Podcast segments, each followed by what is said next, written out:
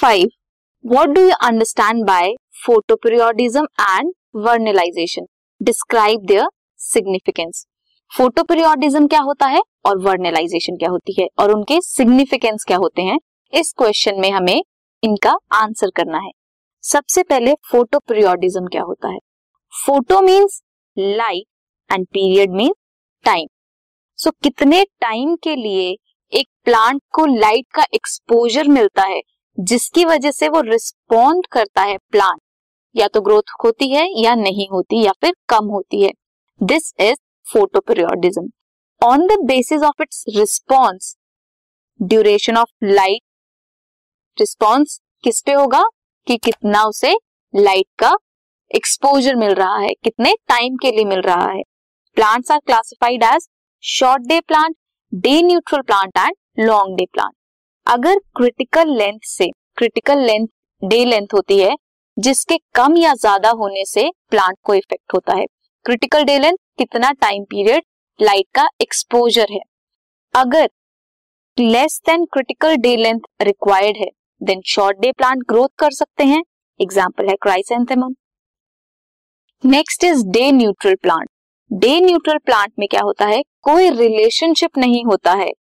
Means plant की growth के लिए ज़रूरी नहीं है कि क्रिटिकल डे लेंथ से कम लाइट मिले या है tomato next is long day plants जिन्हें क्रिटिकल डे लेंथ से ज़्यादा पीरियड का एक्सपोजर चाहिए होता है, ज़्यादा फ़ोटो पीरियड चाहिए होता है तो वो लॉन्ग डे प्लांट्स होते हैं। एग्ज़ाम्पल है रेडिश एक हाइपोथीसिस है जो स्टेट करती है that hormones that are responsible for flowering are formed in leaves leaves में बनते हैं.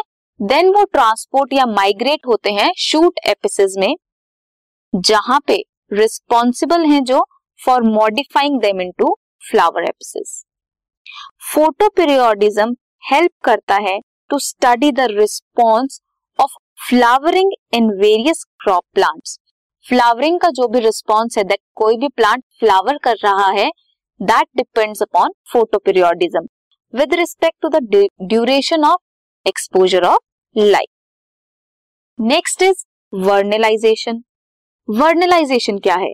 वर्नलाइजेशन एक प्रोसेस है, जिसमें सीड्स की कूलिंग होती है ड्यूरिंग द जर्मिनेशन जब भी सीड्स जर्मिनेट करते हैं सो उनकी कूलिंग होती है, जिसकी वजह से एक्सेलरेट होती है flowering when it is planted हमेशा याद रखना that vernalization cooling of seed होती है, जो एक्सेलरेट करती है, सिर्फ़ फ्लावरिंग को एक्सेलरेट करती है, जल्दी करवाती है। जहाँ पे फ्लावरिंग नहीं हो सकती, वहाँ पे वर्नलाइजेशन एक्ट नहीं करती। अगर फ्लावर नहीं होते हैं तो वो नहीं होंगे। बट अगर फ्लावर ग्रो कर सकते हैं तो वहाँ पे फ्लावरिंग को जल्दी करवाती है। दिस इज़ वर्नलाइजेशन कुछ प्लांट्स में एक्सपोजर करते हैं लो टेम्परेचर का। रिक्वायर्ड होता है low temperature to induce flowering example है विंटर वेराइटीज जो होती हैं वीट एंड राई की, वो प्लांट होती हैं in autumn and biennial such as carrot and cabbage जो ये विंटर वेराइटीज हैं राई एंड वीट ये सीडलिंग स्टेज में रहती हैं सीड स्टेज में रहती हैं ड्यूरिंग विंटर्स एंड फ्लावर करती हैं ड्यूरिंग समर्स अगर ये वेराइटीज सोन अगर इन्हें उगाए हम स्प्रिंग सीज़न में देन फेल हो जाएगा, कोई भी फ्लावरिंग नहीं होगी। Similar is the response seen in carrot and radish so क्या होता है वर्नलाइजेशन सीड्स को लो टेम्परेचर प्रोवाइड करते हैं, जिसकी वजह से फ्लावरिंग एक्सेलरेट होती है। फोटोपीरियोडिज्म होता है, किसी भी प्लांट को लाइट का एक्सपोजर मिलना जिसकी वजह से वो ग्रोथ कर सके या उसकी ग्रोथ इफ़ेक्ट हो सके depending upon the exposure of light